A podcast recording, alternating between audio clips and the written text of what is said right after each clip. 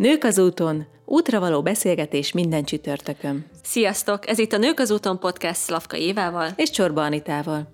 A nők az úton.hu oldalon mindent megtalálsz rólunk és az összes adásról. Ha szereted és követed adásainkat, akkor köszönjük, ha értékelsz minket a podcast csatornán, amin hallgatsz, hogy máshoz is eljussanak az útra való üzenetek. Szólj hozzá adásainkhoz Facebookon vagy Instagramon, hadd ismerjük meg a te véleményedet és történetedet is a témákkal kapcsolatban. Tarts velünk az úton ma is! Egy igazi kultúr influencerrel, ott Annával beszélgetünk, aki a Hadik művészeti vezetőjeként, a Hadik branch megalkotójaként, a Margo Extra programsorozat szerkesztőjeként, a Society Budapest irodalmi programjainak felelőseként aktívan pezseg a mai kultúrközegben. Missziója pedig az olvasás szeretetének átörökítése, és hát korunk művészeinek, valamint mondani valójuknak a közelebb hozása, és nem utolsó sorban a december 14-i TEDx Liberty Bridge Women eseménynek az egyik előadója. Szia, Anna! Sziasztok! Hello! Ja, mi mást is kérdezhetnék meg először, mint hogy honnan a kultúra szeretete, vagy az olvasás szeretete, honnan jön?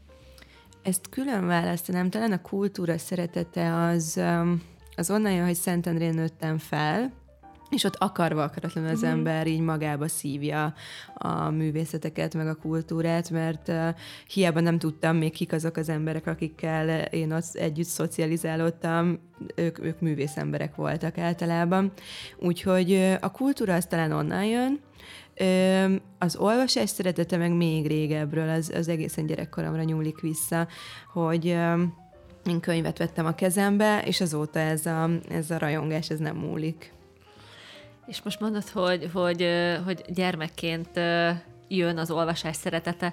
Van olyan könyv, amit megemlítenél, ami számodra nagyon fontos volt, vagy hatással volt rád gyermekkorodban? Gyerekként én Janikovszki Éva oh. aranyesője volt az első, ami nekem nagyon fontos volt, ezt az anyukámtól kaptam, és nagyon büszke voltam rá, mert az volt az első saját könyvem, és azt nem is olvastam újra, mert hogy én csak a hatására, meg az érzésekre emlékszem azóta, meg hogy mennyire meghatározó volt. Most már elővettem, és lehet, hogy neki, neki rugaszkodom, és újraolvasom, de de valahogy szeretném, hogy megmaradjon ez a varázslat, ami, ami hozzá kötődik. És hát természetesen én pont az a generáció vagyok, aki a, a Harry Pottert, mint olyat, azt az első megjelenéskor olvasta, és, és az is egy nagyon meghatározó könyvélmény volt. Ott leginkább az a sodrás, és az a, az a világ, amit, amit ezek a könyvek elém tettek, meg a, amennyire beszippantottak. Ott, ott volt először az, hogy hogy éve, ugye egy évet várnom kellett arra, hogy megjelenjen a következő, hogy lassítottam magam közben az olvasás közben, hogy, hogy számoltam az oldalakat, hogy egy nap mennyit olvashatok, hogy ez tovább tartson. Úgyhogy ez a kettő, és viszonylag korán talán ilyen 14-15 éves voltam, amikor a legjobb barátnőmmel a Sárával megismerkedtem, és ő pedig rögtön már Szabó Magdát Márait és már kezd adott a kezembe, úgyhogy ez a három fontos szerző volt nekünk kamaszkorunkban, ami meghatározott minket.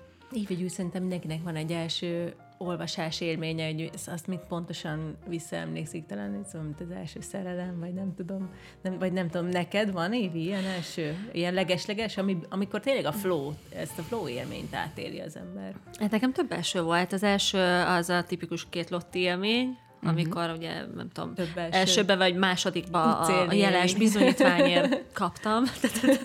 Igen, ezek a közös élmények. Két ott, igen. Ez az egyik. Akkor van egy olyan élményem, amikor, amikor Vivian Félből olvasok 12 évesen, én onnan szerettem megolvasni, illetve, hogy említetted Janikovszki évet, én nagyon sokat szavaltam általános alsóban Janikovszki évet, és én nagyon szeretem, és én felnőttként vettem Janikovszki éva könyveket gyönyörűen illusztrálva, illetve neki van a lemez két oldala címmel felnőtteknek szóló kötete is, úgyhogy az igen, Janikovszkival. Én bennem annyira mély nyomokat hagyott egyébként az első könyv, ami lehet, hogy azért is, mert nagyobb voltam, mert ilyen 13-14 éves lehettem, amikor így először megtalált ez az élmény, és Steinbecknek olvastam a Kék Öböl című könyvét, és így ez egy ilyen, hát egy ilyen három centi vastag könyv, és nem bírtam lerakni, három nap alatt elolvastam, és, és azt mondtam, hogy ilyen nincs, hogy nem bírom lerakni, hát ez, ez, ez hihetetlen élmény. Tehát, hogy ilyen mai napig emlékszem, ahogy olvastam, meg ott a környezetre, meg mindenre annyira meghatározó mély nyomot hagyott. Igen. Mert hogy ugye az olvasás, és ugye az nyoma is van az olvasásnak, mert hogy számodra az olvas felszólítás egy nagyon-nagyon fontos téma. Mi, mi rejlik mögötte? Miért olyan fontos misszió ez? Esetleg manapság, vagy úgy egyébként számodra? Ezen sokat gondolkodtam, hogy e- elsőként csak a, gyűjtögettem magam számára azokat a könyveket, amiket elolvastam, azért illusztráltam így tele az Instagram oldalamat könyvekkel, mert tök jó volt, hogy nyoma maradt, hogy éppen abban az adott évben mit olvasok, és, és nagyon jó visszakeresni néha. Aztán valahogy egyre többen kezdték el ezt követni, aztán egyre többen kezdte, kezdtek el engem kérdezni, mert nem csak a közvetlen környezetem, hanem, hanem ismeretlen emberek is, hogy mit olvassanak ami, ami nagyon nehéz, mivel hát nem ismerem általában ezeket a, a, a, a személyeket, akik írnak. Nagyon nehéz általánosságban mm. három-tíz könyvet mondani, amit, amit mindenképp kötelezőnek tartok. Um, Szóval így kezdődött ez az olvas mozgalom.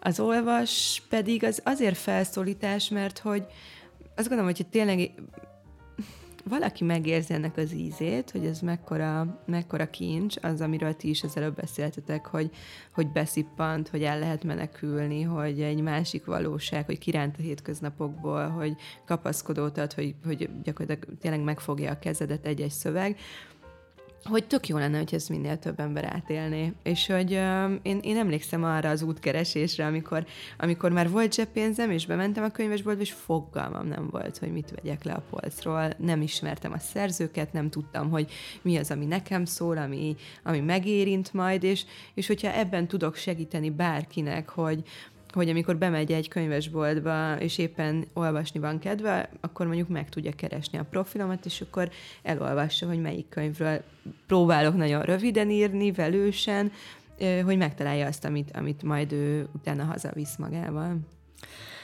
Az olvasást szerető és az olvasásban magát megtaláló kislányból, hogy lett a, a hadik művészeti vezetője? Mesélj egy picit erről, a, erről az útról. Egy szuper, a TED beszédemnél is pont itt tartunk.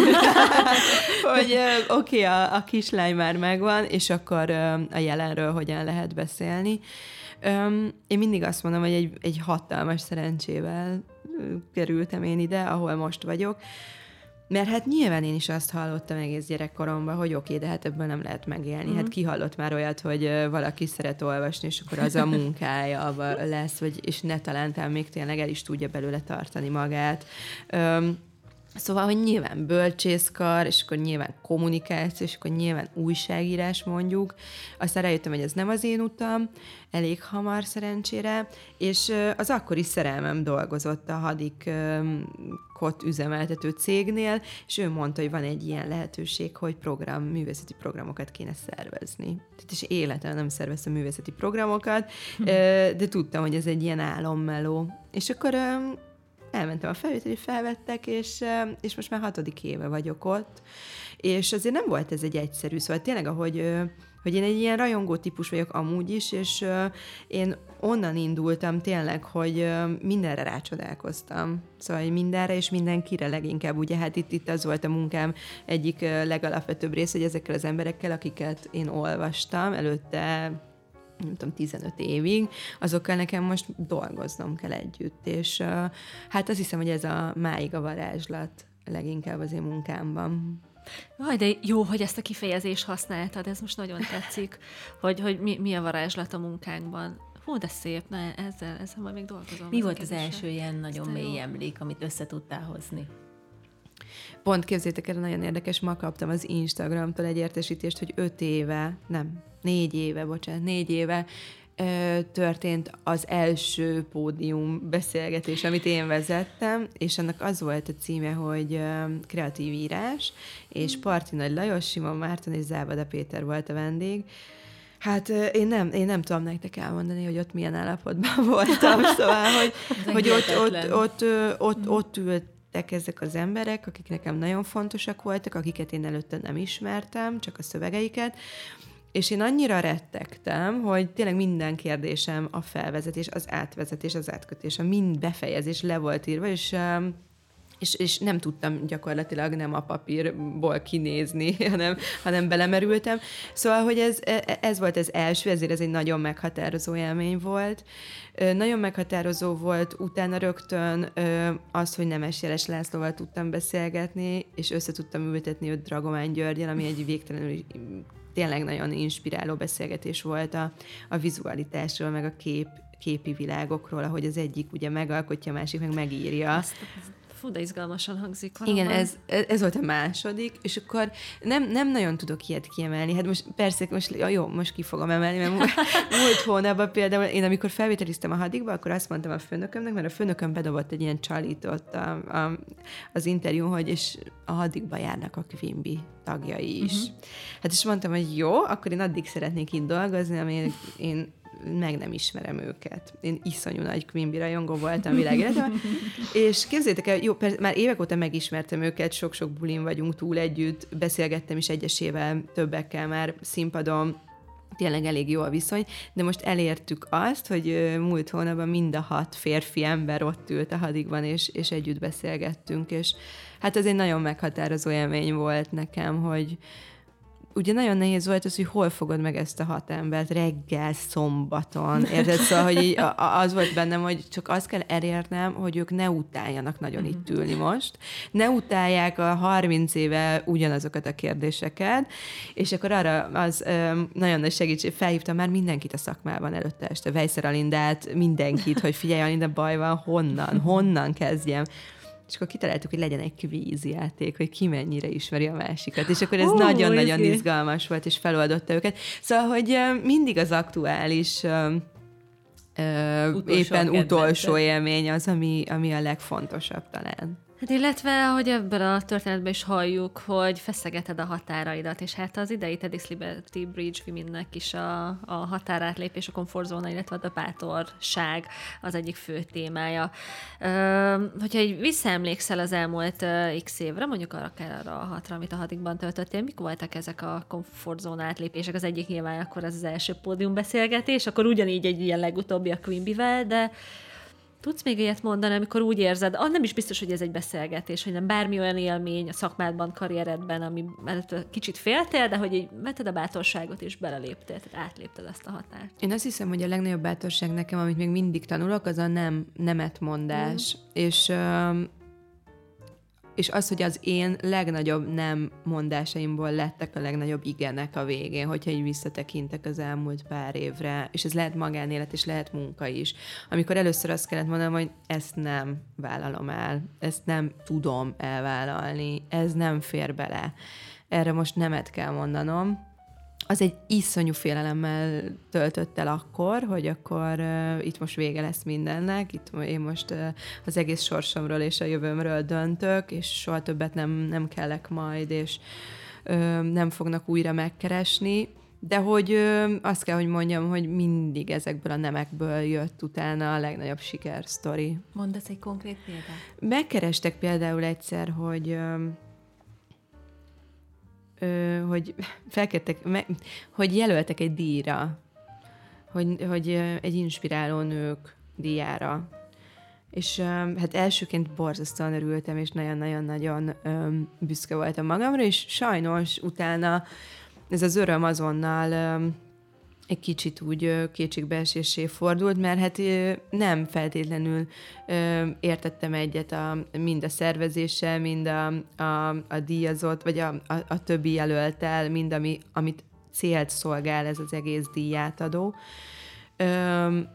És azt éreztem, hogy ez az én munkámat nem hogy előre lendíteni, hanem hátráltatná vagy hogy nem tudnék én nagyon öm, magabiztosan és felszabadultan ülni ott azon az estén. Nem tudtál azonosulni. És nem tudtam azonosulni. Mm-hmm. Ez például egy olyan volt. Volt egy olyan, amikor egy, egy, egy nagyon-nagyon fontos programsorozatra, amit, amit együtt támadtam meg, öm, valakivel, és nagyon-nagyon sikeres volt. Arra kellett azt mondanom, hogy nem tudom folytatni, és az lökött oda, hogy hogy oké, okay, de akkor a hadigban viszont lehet folytatni valahogy másképp. Mm-hmm. Vagy, hogy, vagy hogy akkor már nincsenek lekötve azok a szabad gyökeim, mm-hmm. uh, amikből lehet újra kreatív ötlet, tehát uh, egyrészt megengedni magadnak, aztán pedig valóra váltani. Ez ilyenekre gondolok. Nagyon nehéz nemet mondani, nem tudom, Évi, emlékszel a legutóbbi nemedre, ami előre vitt?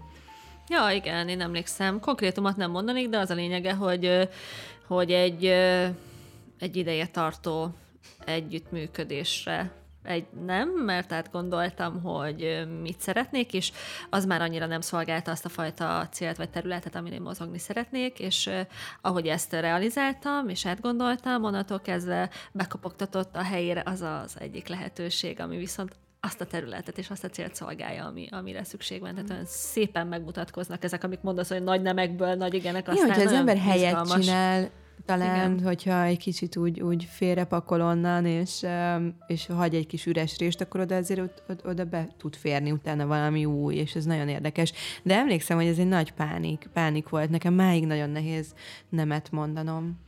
Hát meg mivel ez egy ilyen komfortzónán kívüli Igen. dolog, ez mindig kényelmetlen. Neked, neked ezzel a nemetmondással? Nekem az jut eszembe erről most, hogy ö, éppen jelenleg egy olyan hullám völgyben, vagy hegyen, az attól függ, honnan nézzük vagyok, amikor, amikor nagyot fejlődök, vagy nagyot lépek előre, és ilyenkor azért ö, még nehezebb talán nemet mondani. Mondjuk nagyon nagy dilemmák nem jöttek, hogy, hogy vagy olyan nagy elrontások nem, de azért itt még nehezebb elcsúszni és elrontani, amikor az ember nagyobb lép. És amikor meg egy helyben vagyok, akkor, akkor meg akkor meg tényleg csak arra, arra kell gondolni, hogy hogyan tudok mindig, az, hogy önazonos tudjak maradni, mert az, az segít aztán megválaszolni, és valószínűleg itt az inspiráló nő témánál itt neked is az volt, hogy nem tudtál volna önazonos maradni, de ugyanakkor baromi nehéz nemet mondani, és szerintem nagyon sokan itt rontják el aztán a, a, az életútjukat is akár, tehát hogy ilyen nagy szavakat mondjak, mert, mert látjuk, hogy mondjuk a véle, nagyon sok vélemény ezért nem tud egyszerűen nemet mondani együttműködésekre, mikor teljesen kívülem esik az ő hatáskörén, vagy például ez a nagyon, sem tudom, hogy ide is bedobja, mert az All About You kampány, de hogy ez így ott, ja, hát ott az, ez, az egy különleges hogy ez, meg. hogy az mennyire sokaknak, ugye ott nemet kellett volna mondani, és nem tudtak. Én örülök, hogy egyébként például egyszerűen engem nem kerestek meg, mert utólag könnyű okoskodni, akkor nehéz eldönteni. Én, én arról mondani. írtam egy posztot, amit és azóta nagyon sok, szóval hogy ott, ott azért veszteség is érte engem kapcsolatokban, és ez nagyon, az egy Mert nagyon... a véleményedet? Mert leírtam egy posztban azt, hogy ö, én azt gondolom, hogy a következetesség az a legfontosabb Így erény van. ahhoz, hogy valaki hiteles tudjon maradni. Igen. Én ennyit írtam, és... Szerintem um, mindenki helyén tudta kezelni, hogy kire gondolsz. Én totál egyetértek, én is így gondolom. Én nem tudom, kire gondol. mindegy, de hogy ez egy nagyon, ez, szóval ez nem, majd senki ne érezze rosszul Ez egy magát, nagyon érdekes tudja. megélés, amikor az Ki, ember, mm. az ember leírja a véleményét. Én úgy érzem, hogy nem bántón, és nem, nem személyeskedve, és nem uh, agresszíven, és uh, és hogy itt, itt ez, az, ez a nyilvánosság, ez engem nagyon érdekel. Szóval, hogy képzeljétek el, hogy hétfőn pont beszélgettem a, az El magazinnak van egy lapszembemutatója, amit én vezetek a society és az életértelme volt a, a téma, csak hillazán. És ö, ott volt Peller Marian, ott volt Hesna, és ott volt Domján László, ugye az agykontrollnak a, mhm. a gurúja Magyarországon, és az ő fia Domján András, és a Hesna mondta azt, hogy annyira érdekes, hogy a nyugati országokban van egy kutatás, hogy, hogy mivel nincs éhínség, nincs háború, ja, uh-huh. hogy az emberek legnagyobb félelme az az, hogy, hogy az egójuk az egójuk meghal, hogy nem az ő saját életük, hanem az egójuk sérelme, és az a legnagyobb félelem az az, hogy kiálljanak és beszéljenek emberek előtt. És akkor eszembe jutott, hogy ha ez az emberek legnagyobb félelme, mégis olyan bátran használjuk ezt az Instagramot, a Facebookot, a nem is tudom, minden mást, ahol ugyanezt tesszük, és én pont itt megégettem magam, és ez nagyon érdekes, ahogy utána ez így még hónapok után is egy ilyen hullámot ver még mindig. De egyébként a, most ugye én könnyen beszéltek, mert nem tudom kiről meg miről van szó, de viszont Inge volt, mert magára vette. Tehát nagyon érdekes, nagyon, sok, nagyon sokan vehették volna magukra, akik, akik már aznap, hozzá. aznap iszonyú kedvesen biztos elolvasták, továbblapoztak, és azt mondták, hogy oké, okay, rendben van, pont rólam van szó. Nagyon sokan ismerhetek, nagyon sok ilyen ember van a környezetemben, ismerősöm, közeli ismerősöm is akár, és nem, nem, nem gondolták, hogy én ezt nekik szánom, mert nem is így volt, ez nem is egy személyes, ez egy inkább egy ilyen általános megállapítás volt részemről, hogy nagyon érdekes, amikor ellep hétfőn az, hogy, hogy go green, kicsit legyél tudatosabb, ahogy csak tudsz, ahogy a te mindennapjét megengedik, és utána pedig másnap meg ez a, ez a másik véglet igen érdekesek, meg hát alapból a, a véleményszabadság, vagy a véleményünk vállalása. Hát igen. Hát, ez, a vélemény az egy vélemény, az nem tény, az arról szól, hogy mi mit gondolunk, nem annak a tárgyáról egyébként, amiről véleményt mondunk. Ez is mi viszonyulásunkról. Nehéz, amikor valaki ezt nem így, tudja úgy kezelni, ahol, ahol ennek helye van. De hát nyilván ez, ez megint egy másik polcra. Nehéz, mert eddig történet. én egy nagyon védett közegben voltam azért, hogy én azt mondom, hogy nézd, ezt olvasd el. Hát abban nem nagyon uh-huh. lehet belekötni. És, és mély vizekbe elvesztél ezáltal, és igen, ez egy új igen. helyzet igen, volt. De ugyanakkor egy picit azért, akik kampánynak benne voltak, szóval lehet, lehetett, lehet közöttük sok olyan, aki utána látta, hogy igen, ez egy hiba volt, és ebből tanult, és a következőben már tud majd nemet igen. mondani. Tehát, hogy azért mindenki, én is elkövettem hibákat. Szóval ez, Persze. Hát... Ez, ezeket elkövetjük. Az a lényeg, hogy utána mi történik.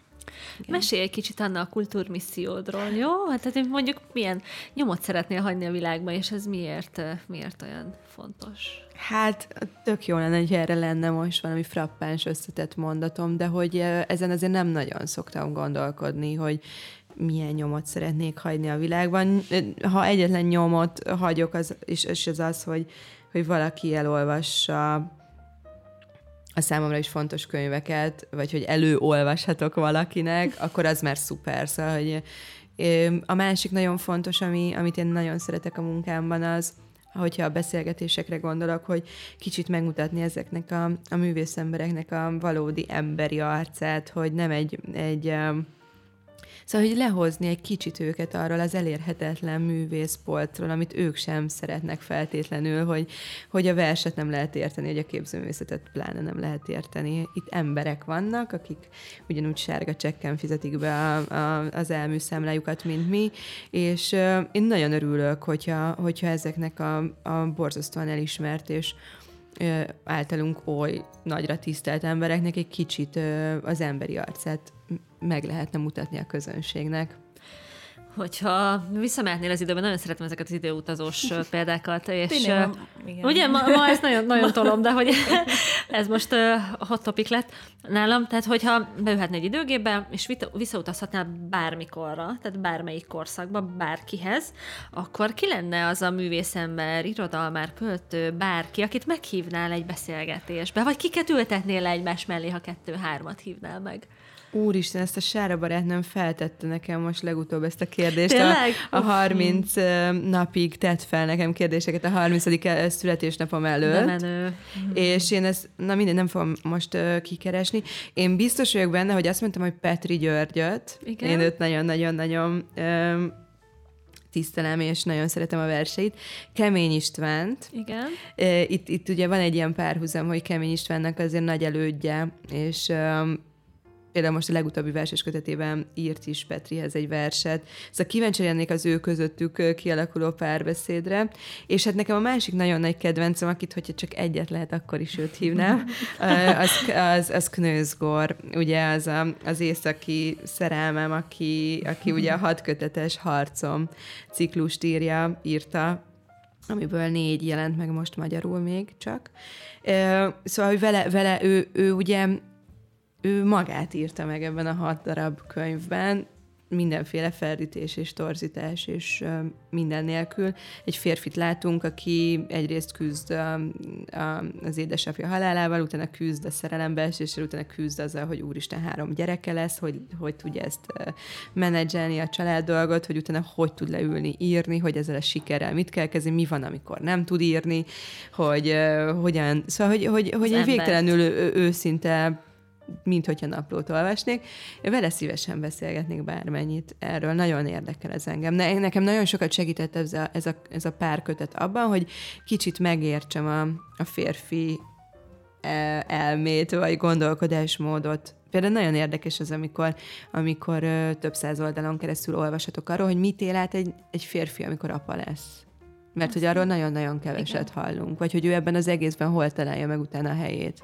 Pont ez lett volna a következő kérdésem, hogy ha így gondolkodsz, hogy vele beszélgetsz, és mi az egy nagyon fontos kérdés, amit elsőnek feltennél És neki. már meghívtad? hát nem, nem, nem merek ilyesmit csinálni. Akkor az egy uh, bucket list?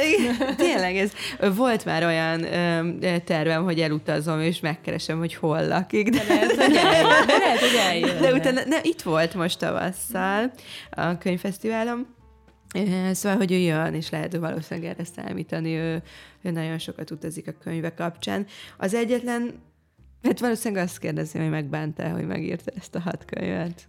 Én, én azt hiszem, ezt, ezt kérdezném meg. Vagy hogy újra megírná, hogyha, hogyha visszarepülhetne ugye azzal, azzal az időgéppel. Igen, használhatja tiédet, ha szeretné.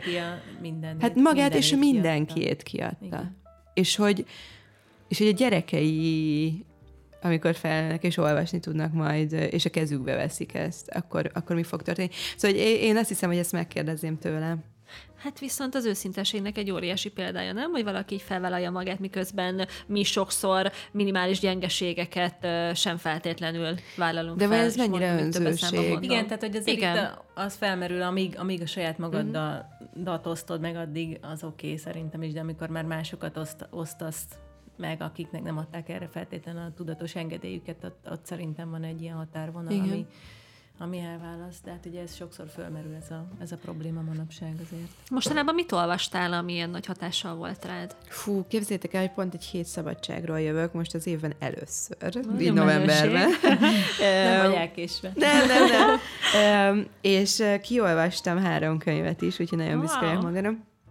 Az egyik az az a címe, hogy Jézus, Mondd, miről szól. Na, ezt majd bevágjuk valahogy, vagy hogy a posztba kirágjuk. a posztba, így van, betesszük. Re- reméljük a legjobbakat, vagy valami ilyesmi, nem? Egy, egy északi nő 40-es éveiben van most, és ő írta meg a, azt a történetet, hogy egy, egy szerelem története, hogy megismerkedik a férjével, akit végül gyereke is születik, és ez is egy nagyon érdekes, ahogy a férfi még nem akar, a nő már akar, mi zajlik uh-huh. le ilyenkor egy párkapcsolatban. Aztán egyszer csak, amikor kilenc hónapos a kisfiúk, akkor a férfi nem kell fel reggel az ágyból, mert meghalt, és Nos. akkor ennek a, a feldolgozása, hogy ott marad egyedül egy gyerekkel, és egy ilyen borzasztó nagy traumával, aztán utána természetesen az, hogy oké, okay, felállni belőle, felállt belőle, megismerkedik valakivel, és tud-e újra családot alapítani, vagy sem. Ez egy nagyon érdekes kötet volt, ez nagyon-nagyon tetszett. A másik annak az a cím, hogy a barát, és Nunez nevű Amerikában érő hölgy írta ezzel, már több könyvet írt, de ez, ez a legsikeresebb most Amerikában is, meg itthon is.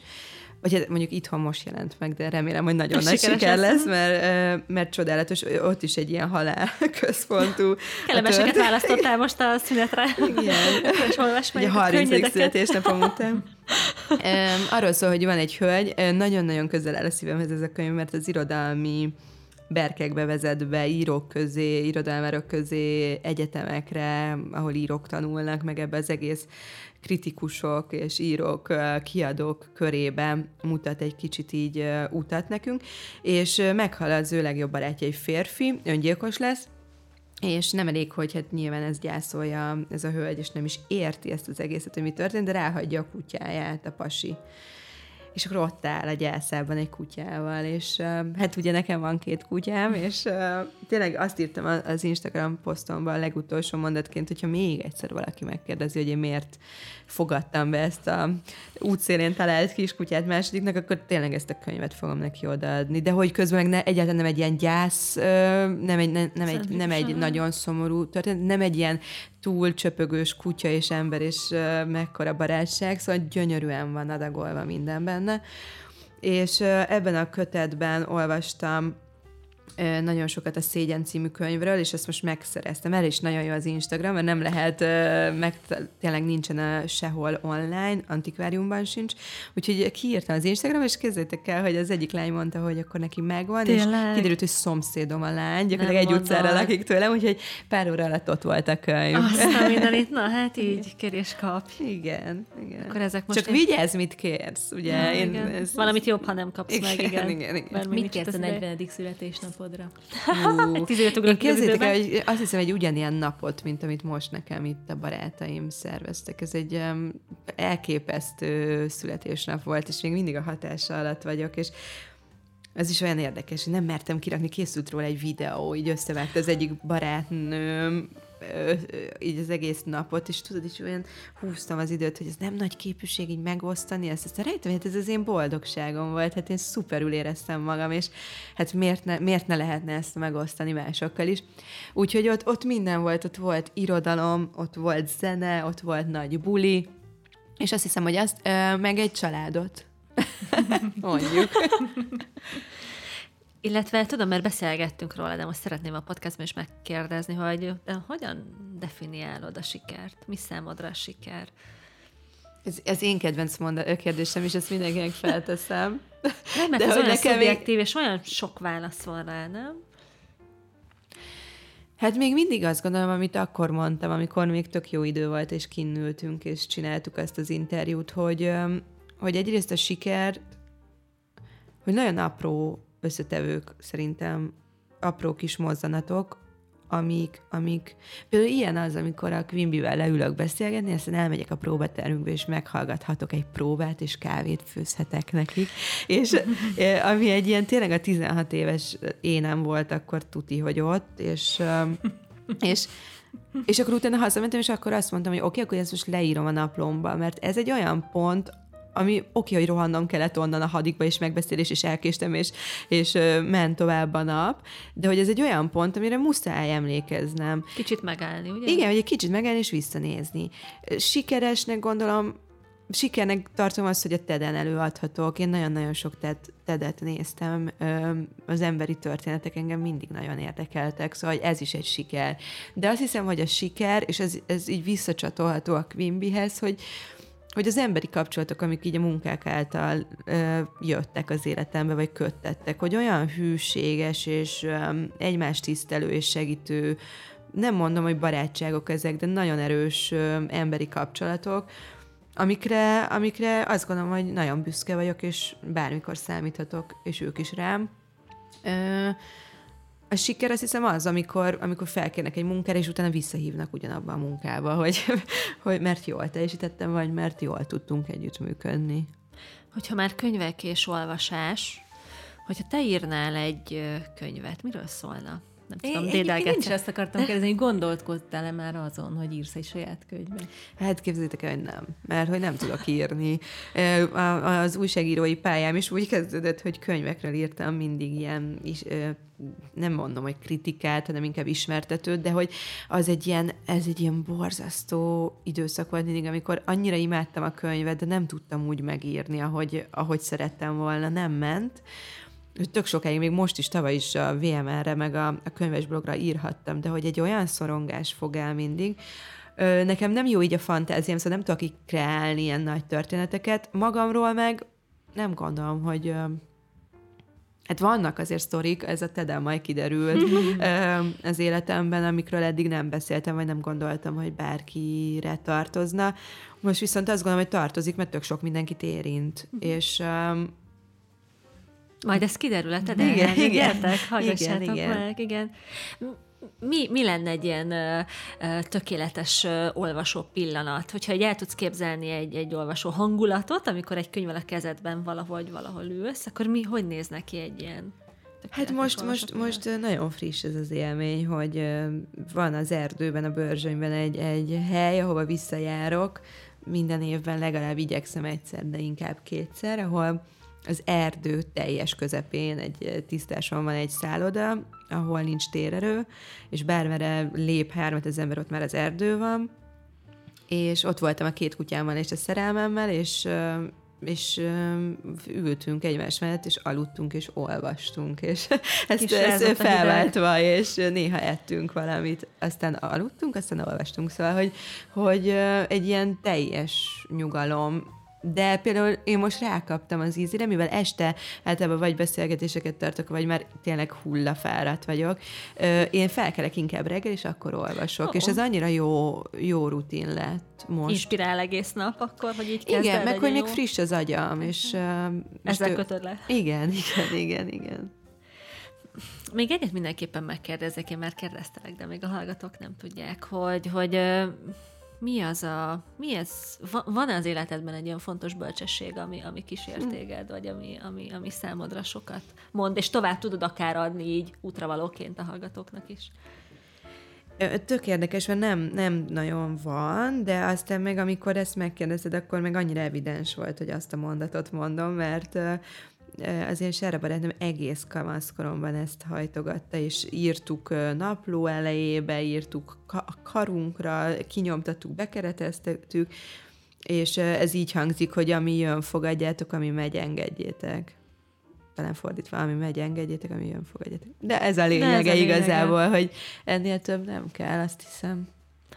Fogadjátok, kedves hallgatóink, ezt az útra való gondolatot most Annától, és köszönjük szépen, köszönjük, hogy velünk voltatok. és köszönjük, hogy hallgattatok minket. És reméljük találkozunk a TEDx Liberty Bridge Women december 14-i eseményén. Ha nem, akkor élőben múlva. leszünk. Illetve egy hét múlva online. Így van. Köszönjük. Sziasztok. Köszönjük szépen. Sziasztok. Sziasztok.